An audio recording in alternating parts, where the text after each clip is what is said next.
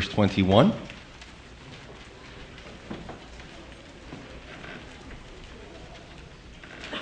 This morning we're going to be in Mark 2, starting in verse 21. And the last time we saw that Jesus had two self portrayals of the physician. We call the great physician, obviously, because he does more than the average doctor or surgeon. He goes right for the spiritual issues and helps to heal us from that disease of sin because he took that penalty on the cross. Uh, he also looks at himself as the bridegroom. We talked a lot about that. Uh, in this morning's message, you're going to see really Jesus kind of take a wide angle lens and focus less about him personally, but more about the ministry that he came to bring. Uh, we're going to listen, we're going to hear about the different examples, illustrations about the garment and the wineskins, and really what the symbolism means. Uh, I'm going to be a little repetitive today because I know many over the years have had difficulty with this portion of Scripture, really grasping it. But basically, you know, this is, this is what he's doing. He's, um, he's helping us to understand the new dispensation of grace, the church age. For us, it's easy. We've had 2,000 years of this. You can go on the internet, find any great pastor, and hear his teachings on any portion of the scripture. But remember, when Jesus came, God was doing something new, and even his followers had difficulty understanding. So he really had to help them to grasp what was going on. However, we'll find as we go through the end of this chapter that the religious establishment, remember, they were established. It was less about God anymore and more about how we do things, the way of doing things, their position in society. So they had difficulty letting that go. And we're going to see the forces align against Jesus from this portion all the way to the cross as we go through this gospel. But, you know, even today, there's some that, that God is doing a new work and they don't want to let go of the past. Or they say, well, my, my way is the right way, my way is the best way. Kind of reminds me of the three clergymen who, the priest, the pastor, and the rabbi who got together and, you know, they were all talking about how their way is the best. And if they spent enough time with anybody, they could convert anybody. So one of them has the idea that, well, let's make it a little bit more challenging. How about let's go into the woods and find a wild animal, a bear per se, and see if you can convert him? So all three are up for the challenge. Well, the priest goes first, and he goes out into the woods for a while, and later the other two catch up with him, and he's got an arm sling, and he's all scratched up, and you know he's bleeding everywhere. And they say, "Well, how did it go?" He goes, "Well, you know, I went out there and I found a bear. I started reading the catechism. And Bear wasn't having it. He resisted. So I went up and I started sprinkling holy water on him, and you know I try to do mass, and I'm trying to focus his attention. And you know by the end of the the, the meeting with the bear, he I believe he was a converted bear. We, I did my job. Okay, so it's now the pastor's turn. So the pastor goes out into the woods, and a few hours later, the priest and the rabbi come to meet the pastor, and he's now in a wheelchair. He's got an IV drip. He looks worse than the priest. And the other two said, Well, what happened? So the pastor goes, Well, you know, I found a bear and uh, I started preaching fire and brimstone, and he wasn't having any of it. And he started walking away from me and going towards the water. So I followed him. And you know, we Protestants, we do full immersion. So I wrestled with that bear. I got him underwater, and he came up, and he was a new bear. I converted him. We were eating honey together, reading the Gospel of John, and everything was great. Okay, so you know the rabbi's a little nervous, seeing what's happened to his other two friends, and the rabbi goes out into the woods. And later on that evening, the, the priest and the pastor they get a phone call from the hospital. Uh, your friend here is in the hospital, so they they go, they meet the rabbi. The rabbi's full body cast. You know, he's got his leg up in a in a pulley system, and there's only a spot for his face where he can talk. And the other two say to him, "Well, what happened?" He goes, "Well, I, I found the bear." He goes, But looking back on second thought, I'm not so sure I should have started with circumcision.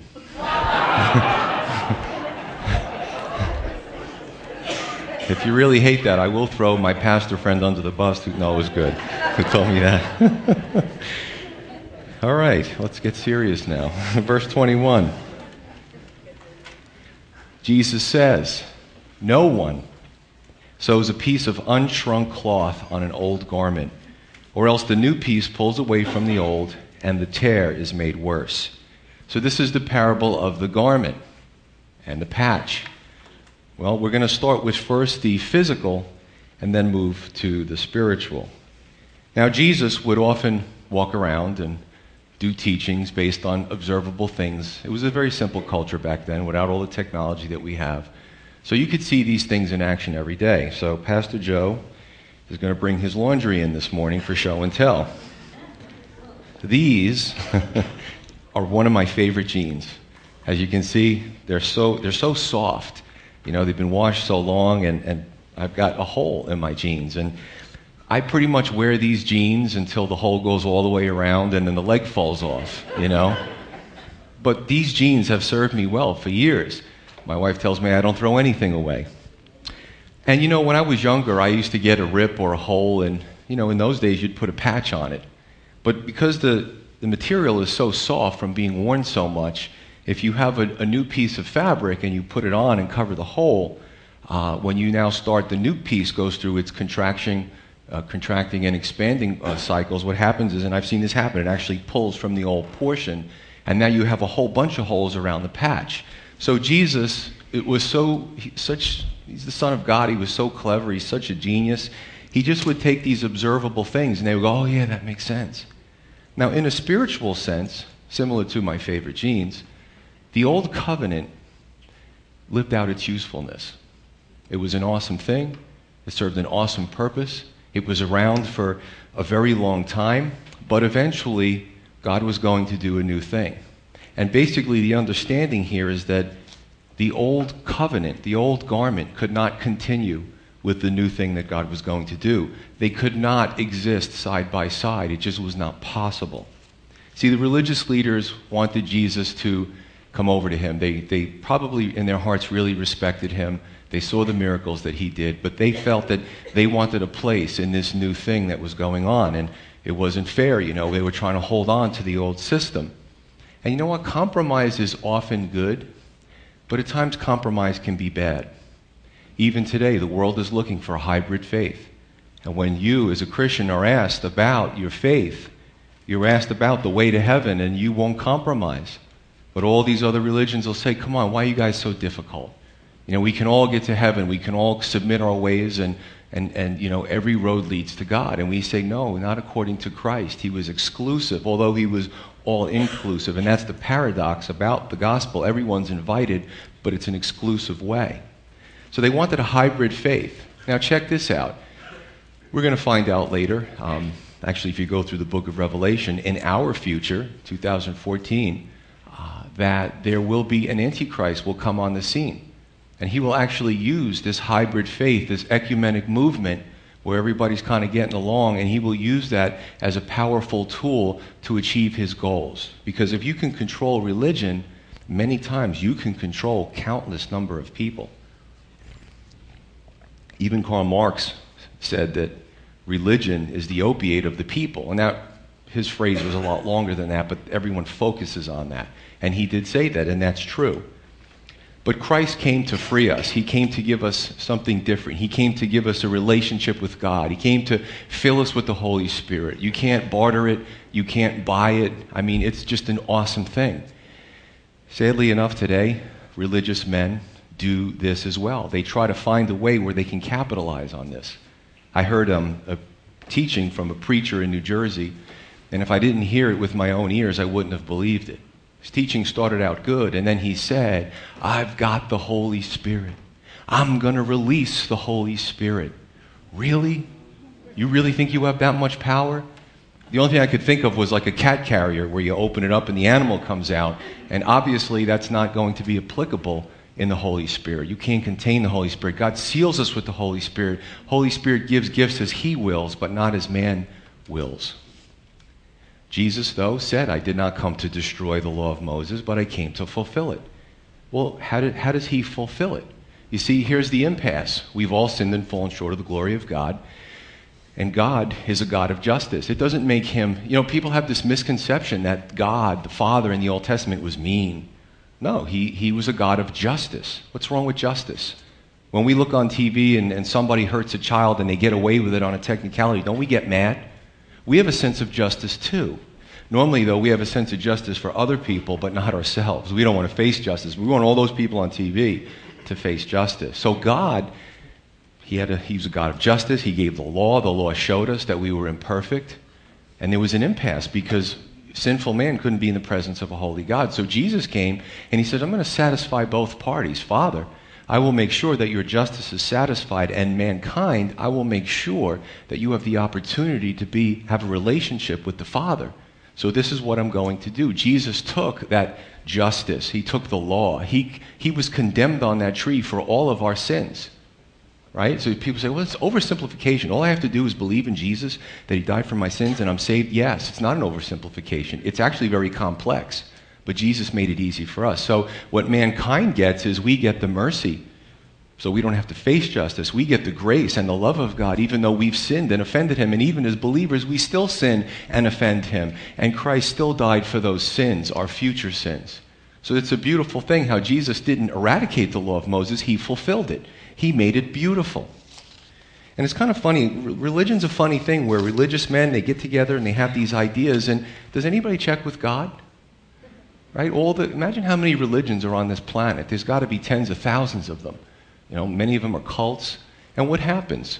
Man tells God, well, we're going to get together here. We're all going to decide what we want to do, and then we're going to present it to you, and you're going to like it. That's what religion is. But Christ came down from heaven, the only one who come down from heaven and actually reached to us and said, Here, I'm going to join the two of you together, God's way, but it's going to be palatable for you as well. Religion's really not fair because everybody gets to heaven in a different way. Doesn't make sense. Verse 22 And no one puts new wine into old wineskins, or else the new wine bursts the wineskins. The wine is spilled, and the wineskins are ruined, but new wine must be put into new wineskins. So, this is the illustration of the wineskins. Now, this is very similar to the garment, but it has some different nuances. In those days, um, believe it or not, well, people would use different animal parts for different things. And bladders, animal bladders, you know, they really used all the, the animal. They used the skin, the meat, the bones, the bladders, the innards, the whole, you know, very efficient system. Today we're like, it's kind of gross in our society. But people back then used everything. You know, they used the bladders, they would fill it up with water. Actually, they'd play ball with the bladders. So let's go to the wineskins. That's why I have notes to keep me focused. You know? So, what they would do is, they would, sorry, they would take the animal wineskins, sew them together, and they would fill them up with liquids. They'd make them real tight, and the liquids would help to actually expand some of the skins so that there would be a lot less leakage. And they would actually carry these skins, and they would have no problem with losing the fluid. But the new wineskins, because of the fermentation process of the wines, had to be pliable, and skin is pliable. Our skin's pliable. Think about to your intestines. You know, you ever eat something that doesn't agree with you and you kind of get, you see, you're, you're bloating. If our intestines didn't expand, we'd probably explode. None of us would be here by now. So the wineskins were very important for the expansion of gases to accommodate this expansion and contraction of the fermentation process. However, over time, the skins would lose their elasticity and become brittle. You could still hold the old wine because it was done fermenting. However, if you put new wine in old wineskins, the old unpliable skins could not accommodate and they would start to split. And the, not only would the skins be ruined, but the wine would be spilled out all over the place. So Jesus takes such a simple thing and makes a spiritual illustration out of it. Now, when we look at this in a spiritual sense, you can't force you can't force the new, what God was doing new, into the old. It just would not work what God was doing in the new was so dynamic. The Holy Spirit, it was, it was so, you know, expansive and contraction. I mean, who can follow the Holy Spirit? Holy Spirit gives gifts as He wills, whenever He wants, and, and he, he directs us what to do. That's exciting, but the old skins could not hold that dynamic uh, understanding of the new covenant. Now, I would say that the skins, the nuance in the skins versus the garment was that it did account for the Holy Spirit. The Holy Spirit is looked at in the Old Testament, oil was a symbol or a type of the Holy Spirit. You can see the Holy Spirit's work in some of the anointing and things to that nature. Also, some look at the wine as the Holy Spirit. Right? Who, who, can, who, again, who can follow what the Holy Spirit is doing? We just have to kind of you know, roll with the punches, so to speak. But what happened was the old skins used up their usefulness in God's economy. God was done with the old system. Now, I say that in God's economy. I'm not, again, I'm not saying it, the scripture's saying it. I agree with the scripture, but God gets to determine when a dispensation has come or gone, when something that He has put forth is done with, and He's going to move something new into that, into that space. This isn't a competition between those of us in the new covenant and those still following the old covenant. It's not a competition. But what I am saying is if you look at Jeremiah 31 31, about 600 years BC, the Hebrew, you know, no Jewish person can refute that Jeremiah was a, a revered Jewish prophet, Hebrew prophet. He says right in verse 31, 31, he says, Behold, and he's speaking, God is speaking through him. He says, Behold, the days are coming, says the Lord, Yahweh, when I will make a new covenant with the house of Israel and with the house of Judah. And he goes on, it's going to be a different covenant. So God himself says in the old covenant, check this out, don't get really used to this because I'm going to do something new. It's going to be better and it's going to be exciting. So keep your eyes open when God does it. Does that make sense? Okay. If we, if we look at this as well and take it to its logical conclusion, God is also going to do a new thing in our time. Now, we may get used to this covenant or this dispensation. However, it's very clear that when God comes back, you know, after the, the rapture, after the marriage supper of the Lamb, after he comes back, there's going to be a new kingdom where God will rule directly. And I have to say, brothers and sisters, for, thus, for those of us in the new covenant and in this dispensation of grace, the church age, we're going to have to also roll with the new thing that God is doing. And maybe some of us are real comfortable right now. Maybe our jobs, maybe our relationships, maybe a lot of things. But we can be like those people in the old covenant that are still stuck and refuse to move. And we can be the same way because things are going really good for me right now. Not now, Lord. I don't want to be raptured. And I've had heart to hearts with some believers who have that mentality. Well, I hope this happens before the Lord comes back. Well, I hope that happens. So, brothers and sisters, we can also get stuck as those in the old covenant got stuck. We have to be open to what God wants to do in our lives, and it'll be better than anything we could ever imagine. Amen? I want to read Luke 5:38 to 39, two verses. Again, putting all the scripture together. What does John say? What are the nuances in John and Matthew and Luke as we go through Mark? So Luke 5:38 Jesus says, "But new wine must be put into new wineskins and both are preserved. And no one having drunk old wine immediately desires new, for he says the old is better." So you can't mix the two. Each one had its own purpose. Once the fulfilling agent, which is Christ, has done the fulfilling, you can't expect the thing that's fulfilled to bear any em- elements of its originality. I think about concrete. You know, when you put a bunch of stuff together, the cement and the rocks, and you mix it with water and you let it cure and you, you build something or a slab. When it's done curing, it doesn't bear any resemblance to those old elements. When you break it in half, it's a monolith. As you look at it as a cross section, it's a monolith, it's uniform because it's now something new. It's been fulfilled. You can't go back. Right? So I'm just kind of hitting this from a lot of angles. Now,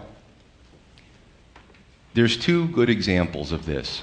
Um, I talk to a lot of Jewish preachers. We've actually had Peter from the Christian Jewish Foundation come out here, and uh, he preached a few times over the years. And when I sat with him, he told me that he's fighting a fight within his movement the Messianic movement where Jewish believers have become Judaizers.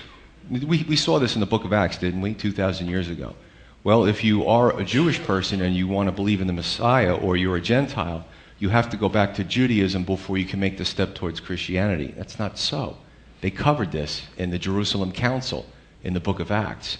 So, what they're trying to do is, again, they're trying to go back to those initial elements that have already been fulfilled. Another example would be Christians who are legalists, largely Gentile Christians who are legalists and try to mix grace with the works of the law. Now, I got to tell you, that's, that's a, a harsh tutor. If you've ever been discipled by somebody who's a Christian legalist, it's cold, it's rigid, it's harsh. You don't, there's no movement of the spirit. It's follow these rules, you know, and, and it's those who have come out of that type of discipleship kind of need you know, a little therapy because they, they're being forced to do things in legalism that they weren't meant to do. Okay, so those are two examples. Verse 39, where he says, No one who's had the old wine immediately, immediately says, Oh, the new is better. I love the fact that God doesn't paint a rosy picture in his scriptures. And many of us have seen this that God says, I have something new, I have a positive change for you. And there are many who are still stuck in their old ways. So let's even go out of the old covenant. Let's just go into old versus new. I mean, you know, some, some even in addictions, and it's not always substance abuse, it could be many other things. They, they're still drinking the old wine. And God says, I got new wine here, you can be a new person. You know, I can, I can forgive you and also free you of that bondage. No, I'm still drinking my old wine. Let me taste that new stuff. Ooh, this is good, but you know, I'm, I've been drinking this old wine for so long. No thanks, I don't want the new. But God wants to do something new in your life. God wants to free you. God wants to, to give you purpose. You know, God wants to, all these things, all these promises, and people still, they're still sipping on the old wine. Ministries can be like that too. Always looking back to the glory days. What was God doing 40, 50 years ago? The revival 60 years ago. And they're still stuck in the old system. Some are still stuck in denominationalism. Hey, God may change Calvary Chapel. God may start something new where, where we're kind of in the old thing, and we better, we better get with the program. And I'm willing to do that. So it isn't about Calvary Chapel, it isn't about denomination, it's about what God is doing.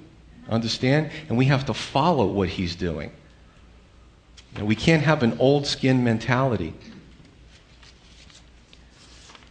Now, right around this time, just to kind of pan out a little bit from what we're looking at, if we look at the Bible chronologically, right about this time was right around John 5. Two things happened. Number one, Jesus healed the man at the pool of Bethesda.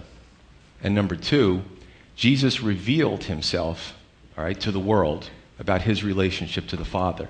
He started to reveal his deity. So these are the things going on as we look at the scripture, we look at all four gospels. The religious leaders did not even open up their heart to see the change. They just couldn't accept it for many reasons. They were, it, was, it was being blocked. Satan had snatched the seed that was planted in their heart and took it away and gave them all the excuses why Jesus wasn't good and why they should get rid of him. I want to say this to you this morning. God's word is, is powerful, it's dynamic. If you're right now, maybe you haven't been exposed to the word, and right now you're, you're listening, you're reading, and part of you is saying, Wow, this is interesting. I like this. And part of you is saying, This is stupid. I'm only here because somebody brought me here. You know, this is nonsense. I don't believe in this. You know, I'm an atheist. I'm this. If you're having any of those conflicting thoughts, you've got to, that means that God's working in your heart. If you just sat here and say, This is the dumbest thing I've ever been to, uh, none of this makes any sense to me, it's, you know, I'm just going to go back to my old ways, then you're probably spiritually dead inside. But if you're having a little bit of a thing going on inside of you, God is trying to reach you. He's trying to let that seed of the gospel start to flower and take root and bear fruit. Don't fight what He's doing in your heart. It isn't about what I'm saying. What I'm saying means nothing. It's about what the Word says. Understand? So don't fight that. Verse 23, going back to Mark 2, the last few verses before we close for the, for the morning.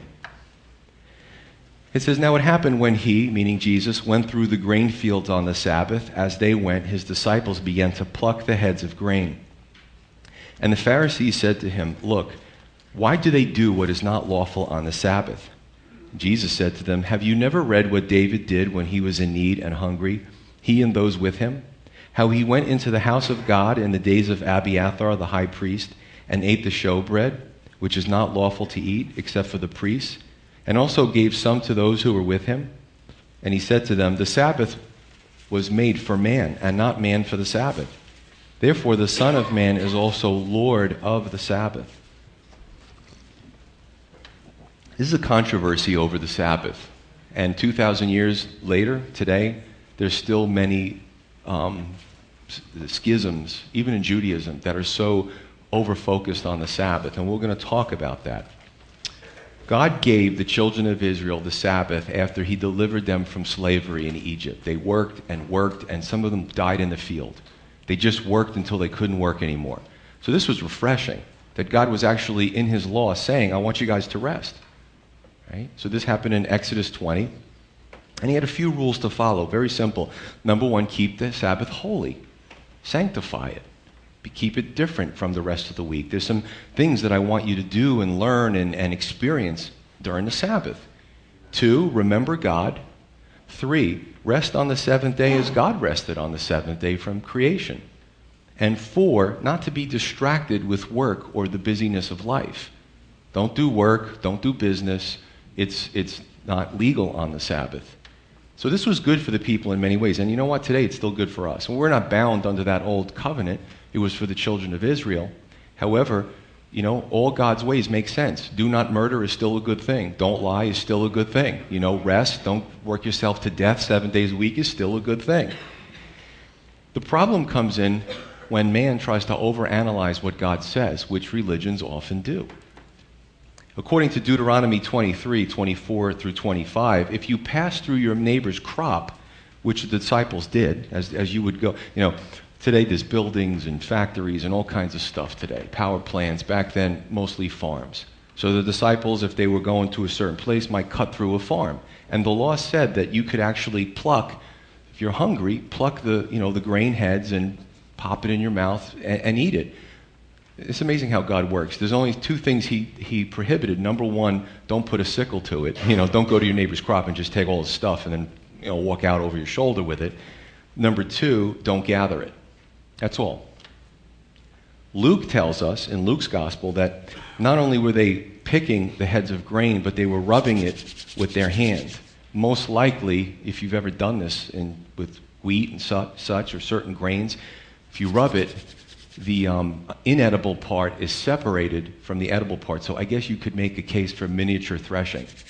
And then the other stuff would blow away and you just pop in your mouth. I remember listening to Chuck Smith, and he said when they were kids, they used to do this, and they would just chew it. It was like a gum, and then eventually they'd swallow it. It would satisfy their hunger a little bit. I went on a website. It's actually myjewishlearning.com, very interesting. And what it says is that the, in the Mishnah, the rabbis, even today, still followed, they enumerated 39 categories and hundreds of subcategories just for prohibitions on the Sabbath. Wow. So what happens is, uh, it doesn't have to be rabbis, it could be Christian theologians. We can do the same thing. I'm not picking on anybody. We can overanalyze what God says, the simplicity of the word. We talked last Sunday about an instance where I talked to you about a famous pastor who's online and stuff who took salvation and made it very difficult. Right? Amen to that? So God says, listen, God reaches the overeducated people. He also reaches the, the average and simple folk. And both of us can follow the same word that he says because he makes it easy for us. He doesn't make it difficult. So when you're on the Sabbath, you know, if you're a part of one of these uh, schisms, you don't know what you can do. You kind of just want to sit still and not move and I don't know, look at my watch and see is it 24 hours? Oh, maybe I looked at my watch, I broke a sweat. That might be illegal, I don't know. But this is what Jesus does. He answers their charge. He goes back to 1 Samuel 21, and we covered this on Wednesdays. When David and his men were on the run, they were hungry. They ended up in Jerusalem. They were in Jerusalem. Uh, he finds the priest, and he says, We're starving. We haven't eaten in a long time. Is there any food? And the priest says, Well, there's some showbread, which, if you go back into the law, um, it was baked every day, and it was only lawful for the priest to eat. And he says, You know, the priest asked David, Well, if your men have, are they, have they kept pure sexually? He asked a few things. He says, You know what? Go eat the bread.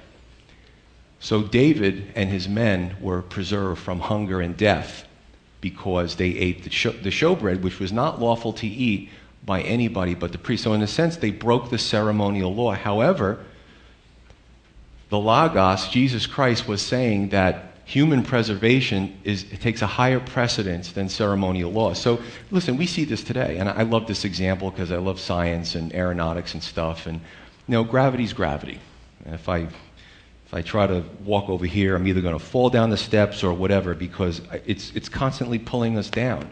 It's keeping you in those seats, gravity. Was it 9, 9.8, 9.8 meters per second squared? It's, it's a certain rate of gravity. Now, then we say, well, how come there's planes and birds flying up in the sky? Well, there's another law, and that's called Bernoulli's principle. Very neat. It basically has to do with uh, airspeed, uh, or yeah, airspeed over an airfoil, and the higher the velocity, the less the atmospheric pressure. So when that air, the, the airfoils, the wings are built, and it's amazing. We had to learn from the birds because God made the birds and they can fly. So basically, there's a certain design on the, on the wing of an airplane, and there's all these mathematical engineering calculations that are done. But the, the long and the short of it is, there's got to be enough velocity over the top of that, that wing. And what that does is it decreases the atmospheric pressure, and then what we have is called awesome lift. Some of my science students. And then the wings magically, when the airspeed is high enough, defy gravity. And as you look at the plane, they can be flying all day long until that airspeed drops and you have normal atmospheric pressure and the plane starts to go down. So it really is dependent on the velocity of the air over the wing. Bottom line is that while Bernoulli's principle is in action, gravity is still in action, but Bernoulli's principle overcomes gravity. So in this instance, we have God's laws. They make a lot of sense, but sometimes two of his laws come into conflict. What do we do? Well, what, which one has the higher um, purpose? The one is to preserve life over a ceremonial law. So Jesus he gets them thinking, and he says this Have you not read? Now, he's speaking to the elite of the elite of the religious establishment. Do you think that Jesus tried to tweak these guys every once in a while? I do. and I don't think he did it in a mean way, but I think what he was trying to do is be a little confrontational to stimulate their brains and think maybe our way is not the right way. Maybe God is trying to do something new. He has a point, but they wouldn't admit it. Nicodemus even came to Jesus at night the great religious leader in John chapter 3, right? Because he didn't want his buddies to know that he was asking Jesus questions. Acts 6 7, even after many years of the priests and the religious system hearing, many priests had actually jumped over and came to the faith. So th- th- these guys weren't all the bad guys. Jesus loved them too and wanted them to change, just like he wants us to change. But the disciples didn't even violate a law of God, they violated one of a man made tradition. I want to say this to you and put this out there. I know for me, I was in religion when I was young, and there was so many rules. Well, there was the Bible, and then there were these other books that religion gives out, whether it's the Book of Order or the Catechism or the guidebook or the rule book.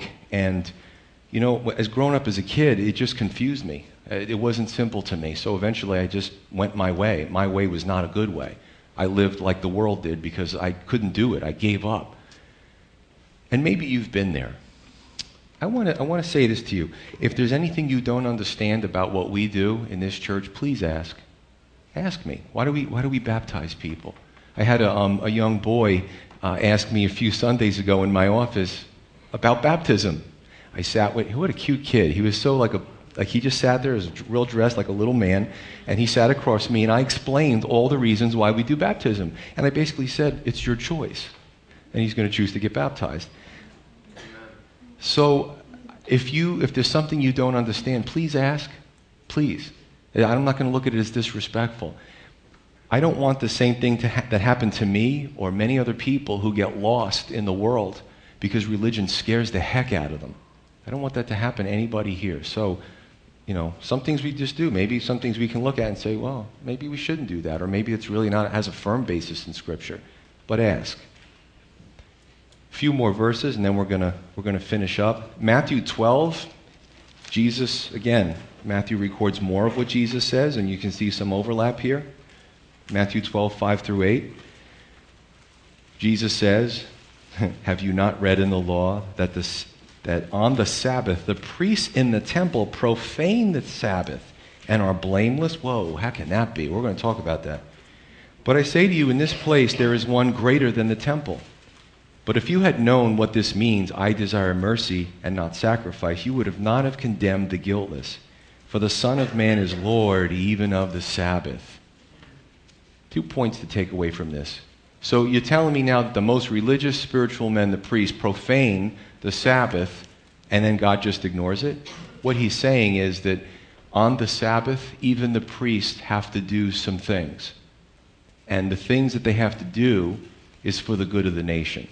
So at times, again, the two laws that we talked about, the priest re- relaxing on the Sabbath, and they had a, they had a rotation in what they did in their uh, religious duties or the spiritual duties. But there were times where the priest would actually have to do something on the Sabbath. Because that was for the good of the entire nation versus them just resting that day. God is a fair God. God makes sense. He doesn't throw all these things at us and we, we can't understand them. Again, he was trying to get the religious leaders to think about what they were saying. And the last thing before we close is, and I covered a lot of this, so I'm not going to go over it, but Jesus said he is the Lord of the Sabbath. The Sabbath means rest. If we go back to Genesis, remember the worldwide flood and the chaos that ensued, and, and, a lot of people drowned, and it was a horrible thing. Noah built the ark and preserved people through this calamity. Do you know the word Noah in Hebrew is Noach, which means rest? So Noah's name meant rest. The people rested literally and physically from the calamity of the flood. Okay, now let's fast forward. Jesus is the Lord of the rest. He's the Lord of the Sabbath. He was the original lawgiver. God, the Father, the Son, the Holy Spirit, they made the law. What Jesus wants us to do in Matthew 11, I love this. This is such a, a comforting scripture. Jesus says in Matthew 11, 28 through 30, and he, this is for everybody in this room and everybody in the world. Jesus says, Come to me, all you who labor, all you who work and are heavy laden, burdened, and I will give you rest. Take my yoke upon you and learn from me, for I am gentle and lowly in heart, and you will find rest. Even the word sounds nice rest. Oh, just to rest for your souls. For my yoke is easy and my burden is light. Jesus wants us to rest spiritually and mentally. He doesn't want us to work our way to heaven because we can't anyway. He doesn't want us to stress he makes it easy for us to come, but we have to believe. Now, for some, that's difficult. Ah, just faith, you know. Remember, faith starts out really small. I remember as a new believer, I had, I had friends who were, to me, spiritual giants, and I thought, I'm never going to be like them. They have so much faith. I can't, I just can't trust God for this, and I can't trust. And you know what? Over time, that faith started to grow and, and bear fruit in my life. I'm like, oh, this is great. And now my wife and I find ourselves discipling other people. And we never thought, and listen, another 20 years will be different than we are now. That's just the way it is. It's a journey. But it's that little faith that starts out small and starts to grow and, and, and make a beautiful crop. And fruit, spiritual fruit comes off of that. So Jesus, when, when God made the law, it wasn't supposed to be burdensome. Like he said, the Sabbath was made, made for man. You guys are acting as if man has to burden himself to please this Sabbath, this inanimate object. You guys have it backwards. So Jesus is the Lord of the Sabbath. God did a new work when he sent his son into the world. And certainly he shook things up and eventually he died on the cross. Some of us here this morning, God also wants to do a new work. We might be holding on to old garments, old wineskins, sipping on old wine, and God wants to give us something new. You know, we're just, we're just caught. We're just stuck in a rut. Like when I pulled up in front of the church and my car got stuck in the snow, I thought it was firmer than it was. So I've got a problem after service. But the bottom line is that God wants to do a new work in our lives as well. He doesn't want us to get stuck in a rut. If you don't know the Lord, Jesus Christ wants a relationship with you. He wants to bring your hand together with God's hand. He wants to be the mediator. And it doesn't cost you anything. And you don't even have to be a part of this church. You don't even have to ever come back. But you need a relationship with God, and the only way that's going to happen is through Jesus Christ. If you're in a religion and you really don't understand what they're teaching, God wants to free you from that. He wants you to taste the new wine. In general, God made His word and His laws not to constrain us and put us in bondage, but to free us from the bondage of our own sin. God wants to fill our hearts with new wine, with His counselor, with His Holy Spirit. And unlike the pastor that I spoke about before, I don't have the Holy Spirit. I don't have Him locked away somewhere. He is free. But I can tell you where to find Him. And when you become a believer, He seals, He's sealed in you forever. He's with you the whole time. The question is do you want to find Him? That might necessitate change, a change of thinking, uncharted waters. Nobody likes change. I'm still holding on to, I'm still holding on to, let me a second. All my friends laugh at me. You see this thing? This is a dinosaur. It doesn't even charge right anymore. We become creatures of habit. We, we hold on to things and we don't even know why we're holding on to it. It doesn't, but it's just comfortable to us, like these, these jeans that I showed you. But I want to encourage you that God is not like a phone or jeans. God is something so much greater. And, and I would just give you the opportunity as we close to put aside the old wine and to taste of the new. Let's pray.